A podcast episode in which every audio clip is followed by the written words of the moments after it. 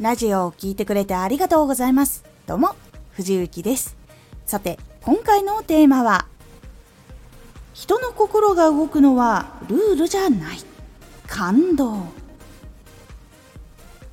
人が動きたくなるっていうのはルールとか正論で動かなきゃっていうのではなくて、こうなりたいとか、この人の生き方に感動したから応援したいとか、心が動いた時なんです。このラジオでは毎日じゅうくじに声優だった経験を生かして、初心者でも発信上級者になれる情報を発信しています。それでは本編の方へ戻っていきましょう。こうつい正しいこととか良かったこととか知っておいた方がいいことを伝えてしまいがちなんですけど、相手は場合によっては分かってるけどとなって動けないことっていうのは非常に多いんです。なので、その人がこう動くとき感動が必要っていうのは、こう家族でもなんか何々しなさいとか何々しちゃダメとかって注意を受けたことがある人いるかなと思います。で、そういう時ってこう正しいことを言われたりすると、人間って素直じゃないので、自分を結構正当化するっていう防衛本能に近いものがあって、それでこう受け入れられなかったりとか喧嘩になってしまったりっていうことが実はよくあります。で、これ実は会社の中でも起こっていると思った方がいいです。ストレートに伝えてこう受け取れる人もいれば受け取れない人もいます。で、ぐっとこう我慢して、実は心の中では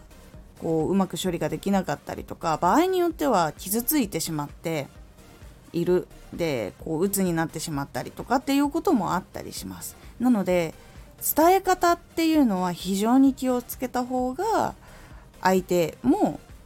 直しやすかったり受け入れられやすかったりとか、あとは成長につながったりっていうのがあります。で、結構その人が変わる瞬間とかっていうのは、やっぱりこう物語を見たり、いわゆる映画を見た時とか、こうドラマ見た時にこう自分に気づきがあったりとか、そういう時に変わったりとか、あとはその自分が推している人の活動で、こう相手がすごい熱心に頑張ってて、こういうことにチャレンジしてこれを達成したいんだっていう熱量が伝わった時とか、あとはそのエンターテインメント番組とかでこうその人の生き様を見て、その人にこう感動して自分も頑張ろうってなったりとか、そういう部分が結構やっぱり大事になってきます。なので、相手がこう自分の家族とこんな生活をしたいとか、活動してたくさんの人とこう楽しく仕事をしているっていうのが羨ましい、自分もやりたいっていうふうに思ったりとか、あとは物語で感動して、私もそういうものを届けられるような人になりたいとかって感じるように、こう人の心を揺さぶるような伝え方とか、物語の組み方とか話し方とか、そういうふうに工夫をすることで、しっかりとこう正論だけだとやっぱり人はファンにもなりにくかったりとか、正しいことは分かってるんだけど、それができないから困っているっていうこととかもあったりするので、自分がその立場になってたらどういうふうにこう感じているかなとか、どういうものだったら受け入れやすかったかなとかっていうのをこう考えて、こう物語を作る勉強してみたりとか、文法をこうやってみる勉強したりとか、そして実際に発信をする、ラジオでもいいし、ツイッターでもいいし、友達に口で話すでもいいし、そうすることでトライアンドエラーをしながら相手にこう届く、で心地よく届く、で相手が変わりたいって思うっていうような伝え方が自分でできるように成長させていってみてください。そうすることで、人の心っていうのがどんどんどんどん動くような喋り方っていうのが自分でできるようになっていきます。今回のおすすめラジオ、デジタル文字の冷たさを理解しよう。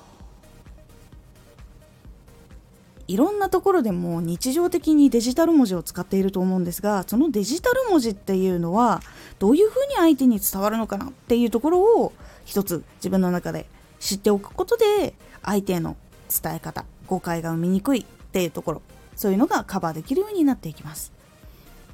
このラジオでは毎日じゅうくじに声優だった経験を生かして初心者でも発信上級者になれる情報を発信していますので、フォローしてお待ちください。毎週にかい火曜日と土曜日に藤雪から本気で発信するあなたに送る上級者の思考の仕方やビジネス知識などマッチョなプレミアムラジオを公開しています。有益な内容をしっかり発信するあなただからこそしっかり必要としている人に届けてほしい。